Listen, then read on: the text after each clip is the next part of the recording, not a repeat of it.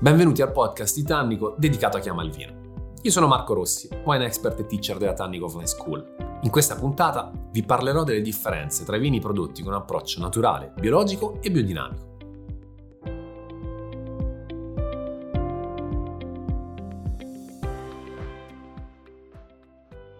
Quando si entra in una vigna lavorata da un vignaiolo naturale, volte detto ribelle, troviamo appunto un luogo che è completamente in sinergia con la natura, dove la natura è rigogliosa.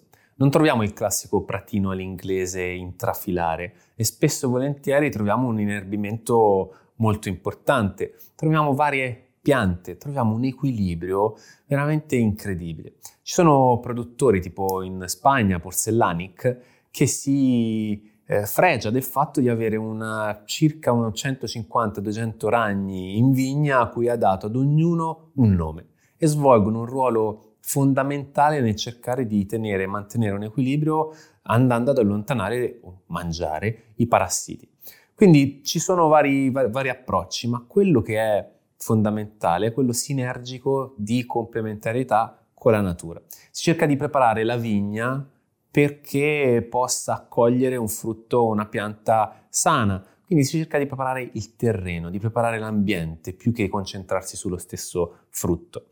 Sotto il filare si lavora spessissimo a mano o al limite si meccanizza appena appena, andando appunto a cercare di aprire un po' il suolo per permettere di ossigenarsi. Non si interviene con, con chimica assolutamente, al limite un po' di chimica organica che potrebbe appunto essere legata a un po' di rame, un po' di zolfo, ma si tende quando si può a non farlo. Si cerca di utilizzare poi degli elementi naturali, dei preparati, vogliamo proprio andare ad assecondare quelli che sono i cicli vitali della natura e non soltanto della vigna. Potreste pensare che stiamo andando nella direzione del, della biodinamica, ma in realtà siamo, siamo oltre, siamo in un sistema completamente differente.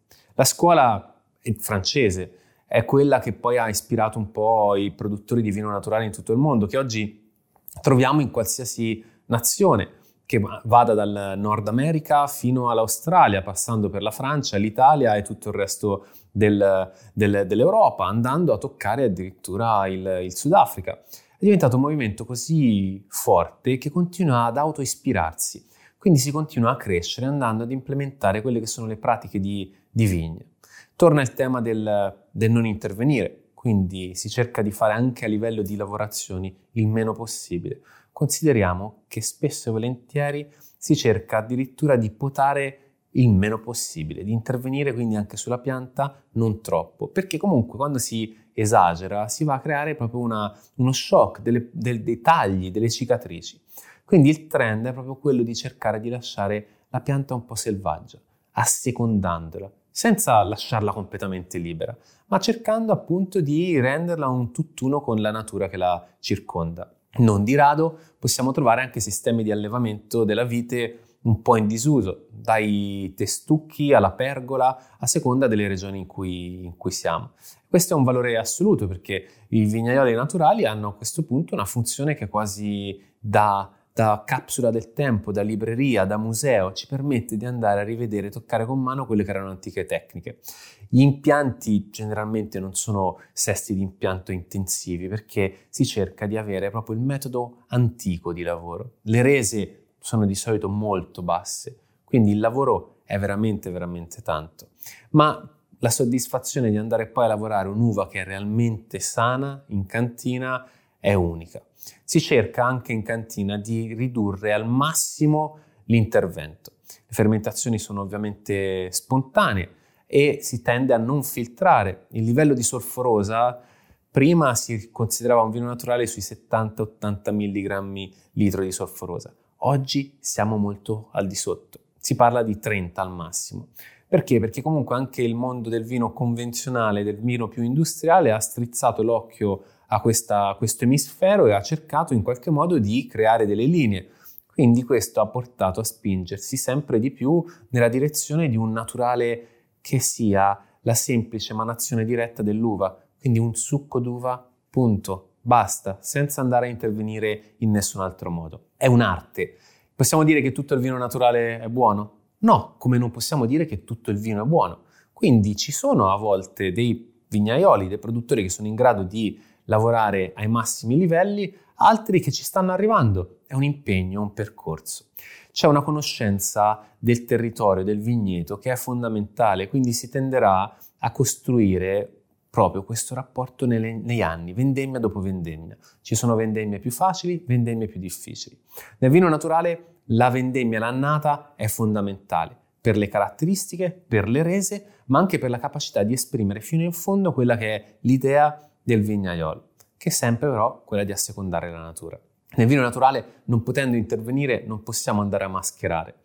Non si fanno chiarifiche, non si filtra in cantina, le fermentazioni sono completamente spontanee, anche quando andiamo a fare gli invecchiamenti dei vini, quando andiamo a fare gli affinamenti, si tende a utilizzare legno più esausto. Cerchiamo di avere un rapporto con l'ossigeno, non di mascherare o di cambiare, perché questa materia va semplicemente guidata, secondata fino alla bottiglia e poi va lasciata libera di esprimersi. Ecco, è per questo che è uno stile di vita, è una filosofia, non è soltanto un modo di produrre, perché se parliamo di prodotto stiamo sminuendo quello che è tutto il lavoro che viene fatto dal, dal produttore, che pur non intervenendo in realtà si trova a lavorare in continuazione, perché i livelli di difficoltà sono molto più alti, la tecnica in realtà è molto più elevata. Ci sono tanti produttori, anche giovanissimi, che oggi stanno raggiungendo dei livelli di consapevolezza e conoscenza veramente importanti e stanno sorprendendo. La cosa bella del vino, del vino naturale è anche questo fatto che è molto dinamico, che ha, c'è molto spazio, abbraccia il nuovo e non esclude, non tende a essere un qualcosa di chiuso, un qualcosa che non permette ai nuovi di entrare, anzi è vero il contrario. Ma allora questo vino naturale è certificato? In Francia sì, in Italia purtroppo no. In Italia abbiamo le associazioni, Vinnatur, per esempio, e Vini Veri, sono due delle associazioni più, più, autorevoli, che cercano di delineare un po' quelle che sono le, le pratiche, le buone pratiche, il buon costume, mentre in Francia finalmente è diventata legge. Quindi vedremo piano piano comparire in etichetta la dicitura vino naturale.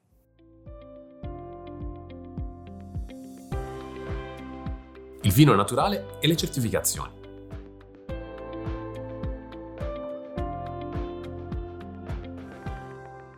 Una domanda che viene spesso fatta è, ma quindi il vino naturale è biologico, biodinamico? Beh, diciamo che può essere anche biologico o biodinamico, ma di fatto sono due certificazioni che non sottintendono il fatto che il vino sia naturale. Consideriamo che nel biologico si vanno a prevedere in vigna gli interventi, si utilizza chimica organica, non di sintesi, però i livelli di rame e zolfo spesso e volentieri sono anche un po' evidenti, un po' esagerati rispetto al reale fabbisogno del, della pianta.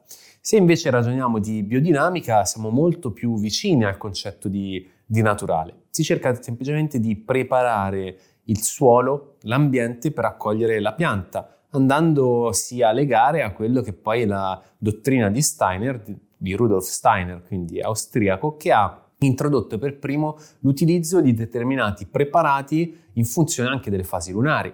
Quindi c'è una sorta di alone di mistero nella, nella biodinamica che però ha radici molto profonde e i vignaioli naturali spesso e volentieri abbracciano alcune pratiche della biodinamica.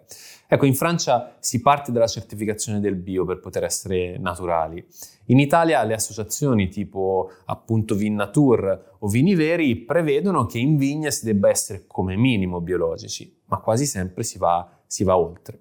Considerate che nel biologico cerchiamo di proteggere la pianta e il frutto dall'esterno, piuttosto che andare a, come succede invece nel convenzionale, a dare delle, chiamiamole, medicine che entrano nel terreno, entrano nel sistema della pianta e proteggono la pianta dall'interno. È un po' come quando noi andiamo a prenderci un antibiotico. Ovviamente l'antibiotico ci permetterà di superare una possibile malattia.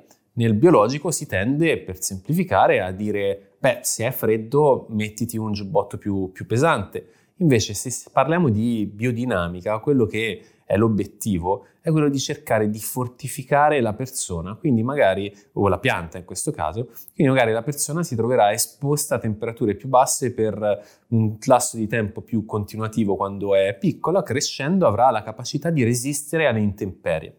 È un po' questo il principio che muove i tre, i tre filoni. Nel naturale si lascia andare, si asseconda, sempre seguendo come fossimo quasi una, una madre non troppo premurosa, ma che ovviamente sa esattamente dove vuole arrivare.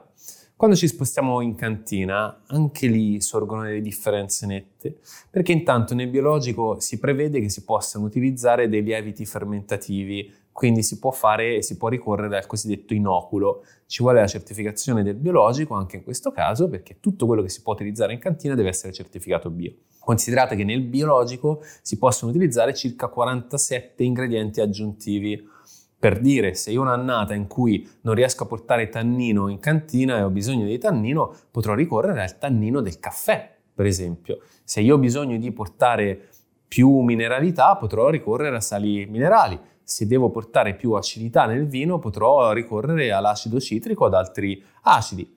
E poi possiamo pulire il vino andando a utilizzare l'albumina, la colla di pesce, certificata bio ovviamente, sono elementi naturali, ma ovviamente stiamo intervenendo. Se spost- i livelli di solforosa sono anche più alti, sono più bassi rispetto al convenzionale, che però in etichetta non, non compaiono, quindi non vengono mai elencati. Se parliamo di biodinamica, gli ingredienti sono tra i 20 e i 30 però anche qui si tende a usarne molti di meno. Parliamo di nuovo di ingredienti completamente naturali, si cerca comunque di non modificare quelle che sono le caratteristiche del vino. La tecnica biodinamica in vigna ci consente di portare un'uva estremamente sana in cantina e spesso e volentieri anche su vitigni che tendono ad avere dei tannini molto marcanti, la biodinamica ci dona invece un po' più di morbidezza e ci permette quindi di fare un lavoro su quell'aspetto molto interessante, molto piacevole. Quindi è una tecnica che viene utilizzata non soltanto per etica, non soltanto per way of life, ma anche per arrivare ad avere un determinato tipo di risultato. Se parliamo di biodinamica non possiamo non pensare che anche alcune grandi maison, sia di champagne o anche dei, delle aziende vitivinicole importanti in Francia utilizzano questa tecnica. Se pensiamo a Louis Roder, Crystal per intenderci, i vigneti sono condotti in biodinamica, quelli di proprietà dell'azienda. Se ci spostiamo in Borgogna, Romane Conti lavora in biodinamica. Ecco, in biodinamica si cerca di rendere il suolo, l'ambiente confortevole. Spesso si lavora con gli animali, quindi si lavora magari con il cavallo in vigna piuttosto che con il trattore. Questa ha anche una funzione tecnica, perché nel biologico e nel convenzionale utilizzando il trattore andiamo a comprimere la terra quindi andiamo a impedire areazione e drenaggio. Con il cavallo, che è molto più leggero, invece, continuiamo ad avere questa terra che è un po' più soffice, che quindi ha più penetrazione di aria, ma anche più, più drenaggio. Quindi non è soltanto filosofia, ma è anche tecnica. Ritornando in cantina, quello che accade nella biodinamica è che spesso e volentieri si ricorre all'utilizzo di legni scarichi se andiamo a fare degli affinamenti. Quindi il naturale dove si colloca? Intanto non è una certificazione. Nel caso del biologico abbiamo una certificazione europea, nel caso del biodinamico abbiamo Demeter, che appunto è un ente certificatore. Nel naturale, come dicevamo, in Francia esiste una certificazione a partire dal bio, in Italia ancora no. Però nel naturale si tende a lavorare con un solo ingrediente, che è la solforosa, su livelli bassissimi. L'obiettivo dichiarato da Angelino Maulet è quello, per esempio, di andare a lavorare in assenza di solforosa, perché dovrebbe essere il risultato, il vino, semplicemente della spremitura dell'uva, né più né meno, con la sua fermentazione ovviamente, con i lieviti indigeni, fermentazione sempre spontanea, non filtrato, non senza alterazioni, possibilmente con invecchiamenti più naturali possibile, ma ecco, è un percorso. Lui sottolinea sempre che ci si arriva a lavorare in quel modo, ma non si può avere la pretesa di partire subito così. Il vino naturale non può essere una moda, non deve essere una scelta immediata, ma appunto deve essere un, un passaggio, un iniziare a conoscere il territorio, la vigna, la natura e piano piano arrivare negli anni a quello che è un obiettivo produttivo che deve sempre tenere conto della qualità. I difetti a volte nel vino naturale ci sono, ma sono realmente difetti? Comunque diventano chiara identità. A volte invece c'è il difetto evidente che porta a non piacevolezza. Quello che ci dobbiamo ricordare è comunque che il vino deve piacerci oppure no. Sta a noi, abbiamo un gusto personale e siamo in grado di esercitarlo. Il vino naturale ai primi sorsi potrebbe sembrare un po' strano, particolare, ma nel tempo, esattamente come succede con i lambic nel mondo della birra, saprà conquistarvi.